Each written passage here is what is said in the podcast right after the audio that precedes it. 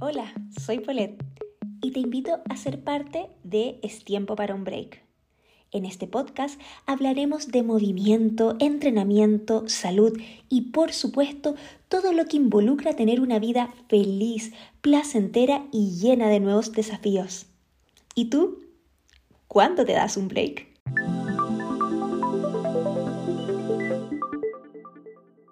Hoy nuestro episodio se titula Alcanzando cimas y no podría ser más perfecto este título porque nuestra invitada es una titana, como dice ella, del through hike, que creo que por ahí va mi pronunciación, que son travesías de largo aliento.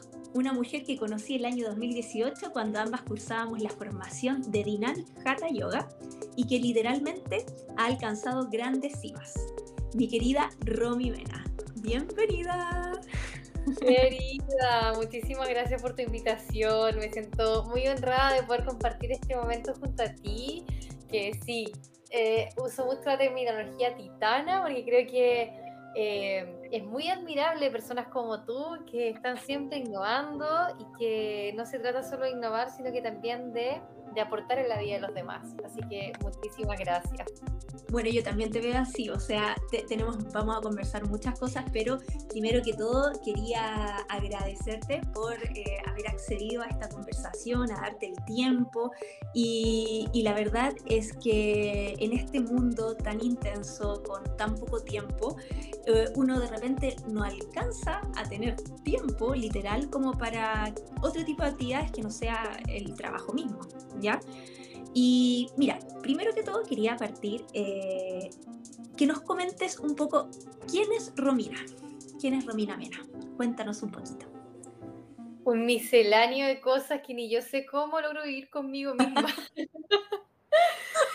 sí, eh, la, bueno, es como, es difícil a veces ser autorreferente, pero en realidad soy una persona súper normal, sencilla, pero eh, que tengo muchas ambiciones de logro de, poder concretar sueños. Y eso cuesta a veces equilibrarlo, equilibrarlo con todas las áreas, porque probablemente en algún punto queremos lograr llevar todo en paralelo y, y a veces nos sentimos bastante culpables con nosotros mismos de, de no concretar día a día nuestras metas, pero es cosa de ir olfateando un poco y, e ir leyendo entre líneas de cómo se van eh, tangibilizando estos sueños que si bien a veces uno proyecta como una visión lejana y sientes que no avanzas, pero cuando nos regresamos al presente eh, es factible poder poner en valor y ver esos progresos. Entonces, ¿quién, quién es Romina? No sé, soy un misceláneo, ¿ves? Como... soy un eh, misceláneo, me encanta. Me encanta ese concepto, soy un misceláneo de libertad. O sea, yo, por ejemplo, veo Romina Mena y para mí es libertad. Ese es mi concepto de Romina. Es literalmente, o sea, eh, bueno, la Romi eh, se dedica al through hike, eh, que son travesías de largo aliento. Quizás coméntanos un poquito de eso, de las travesías, de, de, cómo te dedicas tú, cómo llegaste a esto, cómo llegaste a este deporte. Claro, mira, finalmente las travesías de largo aliento ahora las logro sentir en varias áreas de la vida. Eh, la vida es una travesía de largo aliento. Sí. Yo llegué al True Hike en el año 2020, que fue cuando la concreté, pero empecé a, sentirme interesado en ello como en 2019. Eh, el True Hike es, una travesía en un punto A y terminada claramente en el punto B, pero, pero son travesías que implican dos meses, tres meses, cinco meses y a veces implica años para que se concrete. Perfecto. Eh, bajo eso mismo yo lo llevo a la vida, o sea, eh, para cualquier objetivo que tengamos, finalmente es una travesía que vamos a tener un sinnúmero de emociones y de situaciones y que eso es lo que naturalmente vivimos en una travesía de True Hike, eh, donde mm, el, hecho de, enfrentarte a un desafío tan grande, tan magnánico, magnánimo, perdón, eh, te lleva a obligatoriamente a sentirte feliz con el progreso del día a día, porque es como un objetivo tan imposible, tan a largo plazo, que, cada, cada pequeño paso es un gran paso. Exacto. Finalmente, si llegas a la meta o no, da lo mismo porque es tan lejano que lo que logré finalmente igual aprender dentro de muchas cosas en esta disciplina de True Hike es que al saber que es algo tan distante, no te queda otra opción más que mejor eh, orientarte solamente en el presente y los objetivos a, corto plazo, que para mí, por ejemplo, el True Hike era llegar a un pueblo para poder hacer el reabastecimiento y regresar a la ruta. Esto mismo nos pasa en la vida, o sea, cuando ya nos ponemos las metas semanales o mensuales, a pesar de que nuestro objetivo está como años luz, ese ya es nuestro primer, eh, nuestra primera meta y cuando ya lo logramos concretar es grandioso. Yo creo que es maravilloso como, como tú, eh, bueno, igual desde que te conocí, ahí como que siempre tuvimos ahí un clic. ¿ah? siempre tuvimos siempre como que como si nos hubiéramos conocido de muchos años antes. Y, y, es, eh, me gusta mucho cómo plasmas eh, quizás una disciplina deportiva a la vida diaria y a, la, vida en general, como los aprendizajes que nos da eh, el deporte y la disciplina que también nos entrega el deporte eh, es totalmente, eh, se lleva a la vida. Y eso eh, me imagino que quizás en este tipo de travesías, o sea, primero hay que trabajar la mente de una manera impresionante. Me imagino, ¿no? Sí, mira, muchos se preguntan si hay que ser un súper atleta para enfrentarte a este tipo de desafío y la verdad es que no en absoluto. hay un, un sinnúmero de perfiles que es, de personas que deciden comenzar con esta ruta porque el cuerpo y la mente se va armando en ruta. O sea, puedes tener las rodillas aptas o no, la musculatura apta o no, pero independiente de eso, día tras día el cuerpo y la mente se va fortaleciendo. Y la verdad es que se requiere de mucha disciplina, como todo en la vida, para poder completar una meta, pero eh, lo más significativo para mí de, una travesía como tal o del deporte en general es que te obliga a, tener que reflexionar y además es que la misma reflexión es a auto ser autovalente desde la contención emocional. O sea, eso sí que es difícil, Romy. O sea, ser autovalente. Súper difícil, o sea, es, es como, de verdad es un tipo de entrenamiento. Exacto. Y que para mí fue muy gráfico en ese viaje, porque, claro, o sea, uno usualmente cuando estás en familia, en tu comunidad, con tu gente, estás contenido, en cierto modo. Y bueno, yo en esa travesía había una, había una comunidad preciosa. Cada uno estaba caminando su propia ruta. Hay un dicho muy popular en el True Hike que, que dice hike your own hike, o sea, camina tu propio sendero o camina tu propia ruta. Es camina a tu propio ritmo y al hacerlo así, eh, hace que en el fondo tú tengas que hacer tu propia contención para distintos tipos de situaciones, a pesar de que tengas un amigo del sendero que pasa a ser tu familia. Eh, no es tu familia en definitiva, es tu familia, pero no, no, no es ese arraigo que uno siente con su gente. Entonces, eso para mí fue bastante gráfico y me ayudó mucho para poder eh, desafiarme y autodesafiarme en, con los objetivos que estoy ahora, que estoy muy inmersa en el sistema. Entonces... es como un cambio rotundo porque, mira, bueno, vamos a comentar ahí un poquito sobre tu viaje. Bueno, eh, la, la, Romy hizo una travesía eh, de through hike desde México hasta Canadá de hecho, eh, ella tiene en sus redes sociales Aventuras de Coyote, que, ahí lo, vamos, lo voy a poner ahí, en, está en la descripción del, episodio.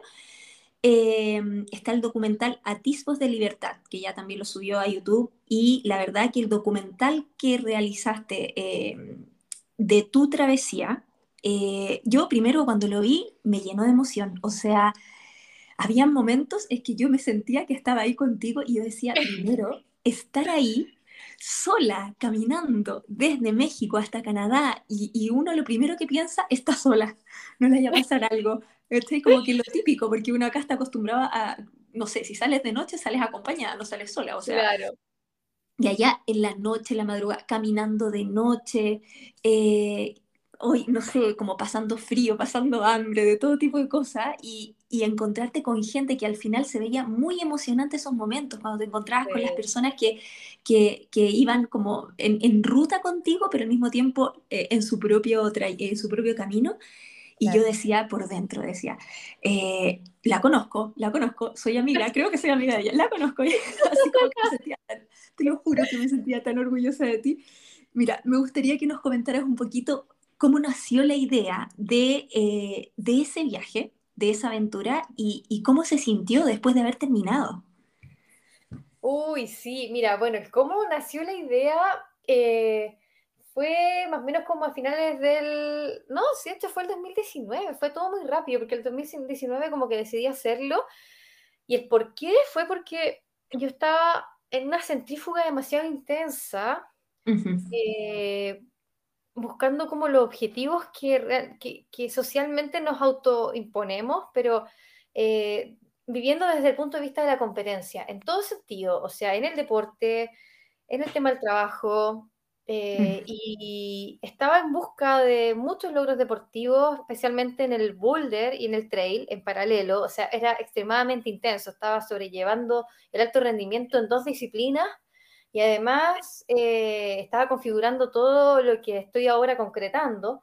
Entonces, eh, tuve un bajón considerable en un evento deportivo en que me di cuenta que la competencia había perdido sentido para mí, absolutamente. Qué impresionante cuando uno se da cuenta de eso, en verdad. Sí, sí y fue compitiendo, fue compitiendo. Entonces, eh, fue un bajón que me tiró a piso porque llevaba años buscando esos logros, llevaba años persiguiendo el alto rendimiento y para qué, bueno, después fui descubriendo en el viaje cuáles eran las razones del por qué estaba con tanta autopresión.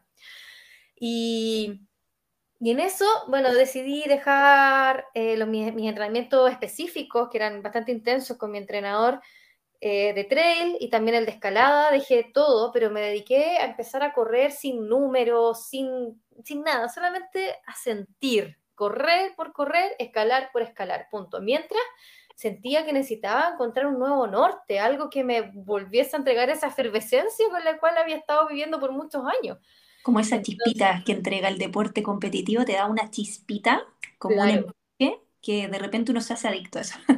una ambición al ego, a mantener el ego y mantener el ego cuesta, cuesta energía, que ahora lo puedo, lo, puedo ver así, pero en ese momento yo nunca había tenido la oportunidad de verme desde afuera. Entonces ahí yo empecé a sentir el bichito de la intención de quizás algún día podría cruzar Estados Unidos caminando, como algo lejano. Y bueno, después se dieron las circunstancias y resulta que eh, a los meses eh, comencé a gestionar la visa y, y mi objetivo de, de, comenzar a caminar, o sea, yo lo proyectaba y lo imaginaba, era, era algo tan grande, como te digo, que desde un inicio dije, esto me va a dar la oportunidad de vivir, de vivir en el presente, de solo vivir, de no pensar en, en, la meta, en que tengo que entrenar para lograr esta meta, ni siquiera pensar en el resultado, porque era algo tan, tan, tan como imposible en el fondo que ya con tal de, de poder estar el día presente conmigo y sin esa autopresión del logro, eh, ya me llenaba el alma. Entonces, a los meses, luego de todas las gestiones con la visa y todo se fue dando de forma muy fluida, eh, estaba en el término sur, así se llama, en el terminal sur, que era el borde de Estados Unidos con México, lista para caminar luego de una, un gran apoyo, contención familiar, todos como que... Eh, bueno, mi familia igual se sorprendió, no se sorprendió, era como bastante loco lo que estaba proponiendo, que caminando. O sea, no creo, no creo que se hayan sorprendido, la verdad. Yo creo que, o sea, eh, mira, por suerte mi familia nunca ha sido tan aprensiva conmigo porque estoy inmersa en este mundo hace rato, pero, pero me apoyaron desde un inicio, o sea, como que yo creo que lograban ver que necesitaba algo así, necesitaba regresar a, a mi propia, a mi, a mi, esencia, a mi, a mi propia luz, sin tanto, tanto sin tanta autoexigencia, que a pesar de que el True High es una autoexigencia gigante, pero no era la autoexigencia con todos los parámetros del sistema. Eso era básicamente. Te entiendo mucho lo que quiere decir. De hecho, eh, en general uno vive casi siempre em, como no vive en el presente. Es como que uno vive o en el pasado o en el futuro. Y normalmente uno no disfruta el, presente. Es como... Eh, es algo que poca gente lo hace. De hecho, o sea, desde ahí que está todo el movimiento de, de ¿cómo se llama esta, esta técnica? Que tiene que ver con el, aquí y el ahora y el cómo tocar el, pasto y como sentir, que al final es volver a sentir. Y, y estamos siempre inmersos en esa carrera constante de alcanzar cosas, de alcanzar cosas, de alcanzar cosas sin disfrutar lo que estamos haciendo. Entonces yo creo que igual esa opción que tuviste tú del viaje, o sea, el viaje mismo fue como, me imagino, fue una gran, no sé, terapia, terapia. Uy, absolutamente, Paulette, es que yo, o sea, fui viviendo todo de forma tan diversa, porque al comienzo cuesta interiorizar lo que uno está haciendo, porque hay externos que hay que realizar, el equipo, las zapatillas, o sea, durante el primer mes es así, más siendo principiante.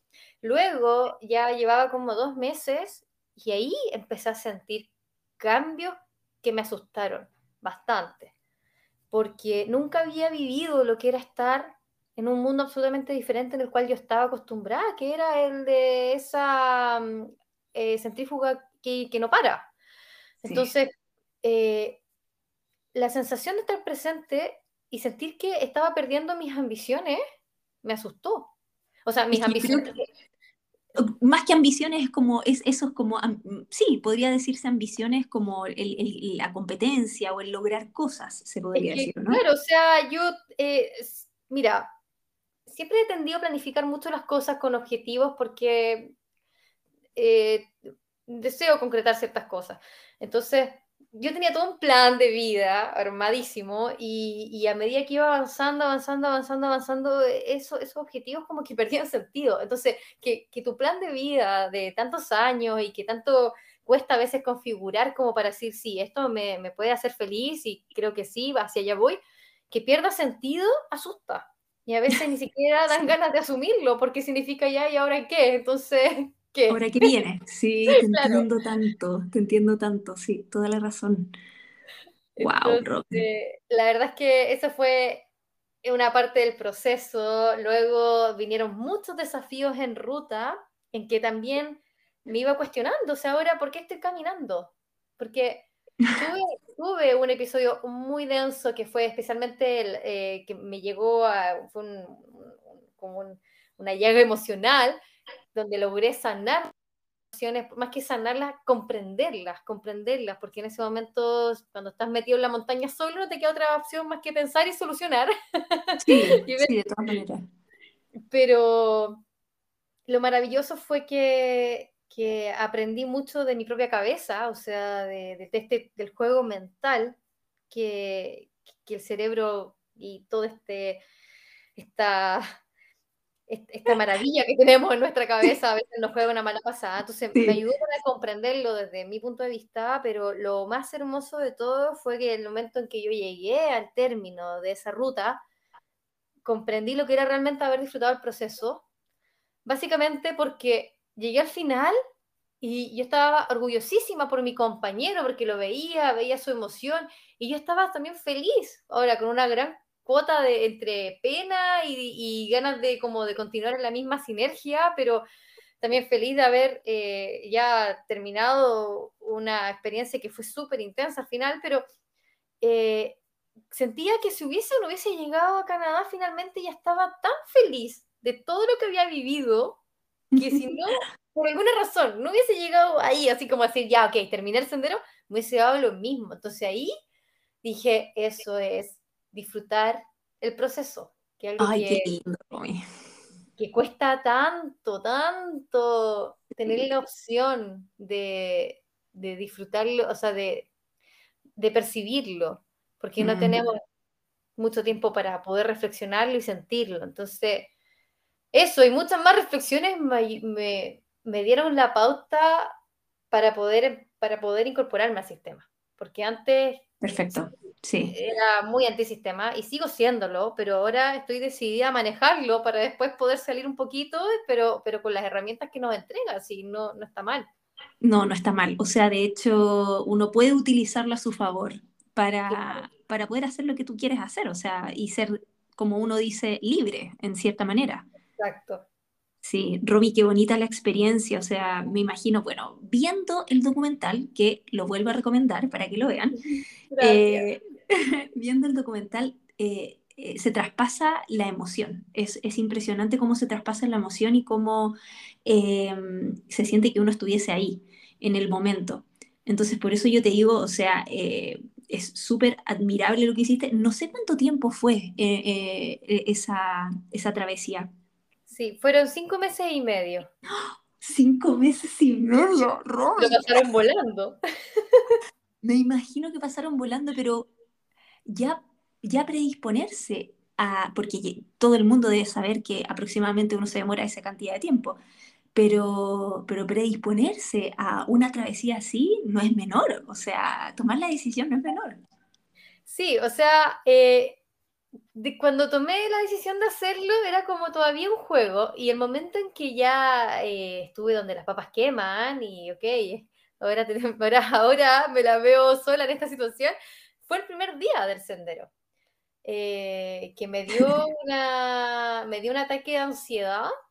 Ah, el día, el primer día, y, fíjate que les pasa a la gran mayoría de los hikers, eh, porque el primer día siempre es durísimo, y casi todo te queda mal. Entre los zapatos, entre la mochila llevas como 5 o 10 kilos extra en puras leceras.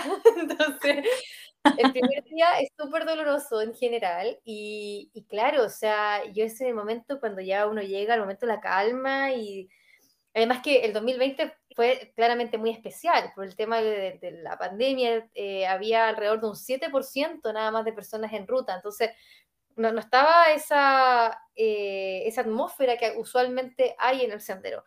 En ese momento, esa primera noche, yo dije, Dios mío, o sea, de verdad, ahí recién mi cerebro hizo catarsis de donde me había eh, querido involucrar en forma voluntaria. ¿Qué estoy haciendo aquí? ¿Quién me mandó a estar acá? Típico. Fíjate que lo más chistoso es que era una noche de lluvia, sonaban los grillos y además se escuchaba un helicóptero como a lo lejos. Y decía, por favor, helicóptero, sáquenme de aquí. un otro. Pero recuerdo que, bueno, desvié mi atención. Eh, me tomé un café, y recé un rato, los mantras sirven mucho para estas situaciones y me logré dormir y al día siguiente desperté como si nada y claro, Yero, el chico holandés con el que comencé a caminar, también había pasado lo mismo la primera noche. Eh, como que ahí llega el, el, el golpe en que te dice, ok, ahora a perrar con los cinco meses y medio caminando todos los días haciendo exactamente lo mismo. ¡Wow! Gaya, qué impresionante, lo encuentro, pero genial, lo encuentro genial. Hoy, Romy, eh, eh, es como que uno se empapa como de, de, de, autoconfianza, me imagino, como en, un proceso así, eh, es confiar en tus habilidades, confiar en tu mente, confiar en tu cuerpo, o sea, solo confiar, es como lanzarse, se podría decir. Sí, y especialmente confiar en la sinergia de la vida.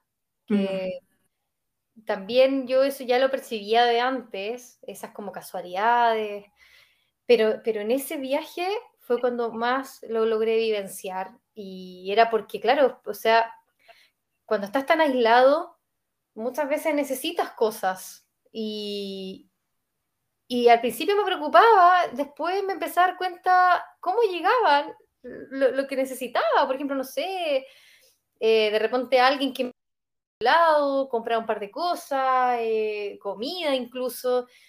Entonces, eh, eso, confiar tanto en mí, pero especialmente en lo externo y cómo se mueven a veces las energías, también me, dejó como lista y dispuesta para, para esta nueva aventura que, bueno, estoy con el tema del emprendimiento también. Uno se pierde a veces en esta yo le llamo centrífuga, uno cree que esas cosas no pasan, pero la verdad es que aprender a tener calma, dejar de preocuparme mm. teniendo la certeza de que todo llega en el momento oportuno y de la forma oportuna, y si no es, no es. Eh, me, ha servido para poder disfrutar este proceso y, no agobiarme. Sí, o sea, yo creo que eso es lo mejor, porque al fin y al cabo eh, hay cosas que van a salir bien y de repente también hay cosas que no salen bien. Entonces, estar preparado, como disfrutando el momento, el proceso, te ayuda a, a que esa frustración que pueda suceder en el caso de que no sean las cosas como tú quieres que sean, sea un poco más llevadera. Claro. Sí. Ay, Romy, yo estaría como mil horas conversando aquí contigo de verdad, pero, pero bueno. No te, quiero, quitar más tiempo, Romy, de verdad. Primero que todo, muchas gracias, muchas gracias porque me, llenaste el corazón y, y aparte que eres mi primera invitada, entonces es muy, muy importante para mí. Gracias, Paulette. Estoy muy honrada de ser tu primera invitada, de inaugurar esta nueva aventura que estás comenzando. Eh, y que no cabe duda que vas a poder conectar con muchísimas personas que, que, te van a compartir parte de su sabiduría, de su mismo viaje de largo aliento en esta vida. y, lo más hermoso va a ser poder escucharte constantemente, así que mm. con todo. Eli, muchas gracias, Romy. Y, antes de, finalizar, y voy a tener esto en todos los episodios, al final de cada episodio voy a realizar una pregunta a las, a las y los invitados. Y mi pregunta es, ¿y tú cómo te das un break? ¡Wow! ¡Qué buena! un break de conciencia. Eh, Uy, con ese que he estado, es lo que más me ha costado ahora y de hecho siento que ahora estoy un poco más, no tranquila, sino que como dándome esos espacios, porque claro, cuando, eh, cuando estás emprendiendo es uno mismo quien se, se autochicotea los caracoles. Sí, sí. Entonces... Es peor. Eh, es peor, es peor y es más difícil porque si tú no te mueves nadie te va a mover y nadie se va a mover por ti. Entonces, ¿cómo me doy el break? considero que al menos respetando mis espacios cuando me estoy nutriendo, y no solo desde el punto de vista de la comida, sino que busco los espacios que, que alimenten mi alma a través del deporte, a través de la observación. Ponte tú, por ejemplo, los amaneceres, los atardeceres, algo que disfruto mucho. Y, y, de, y de tratar lo máximo posible, llevar la atención a las personas cuando estoy dialogando cara a cara y no a través de un teléfono. Perfecto. Eso es algo que, a mí me ayuda mucho a, poder blanquear el cerebro, en cierto modo, y, blanquear el cerebro para mí es un break, un break mental necesario. Maravilloso, es conectarse con la persona. Exacto, que, que es lo más humano que tenemos eh, próximamente. Sí, sí, toda la razón. ¡Ah! Ya podríamos seguir hablando mil horas, Romy. pero me encantó. bueno. me encantó tu forma de dar un break. Me encantó. Muchas gracias, Romy, por haber sido parte de este episodio. Un abrazo gigante. Un abrazo enorme para ti también, Polet. Nos estamos viendo entonces. Cuídate mucho. Igualmente, nos vemos. Chao, chao.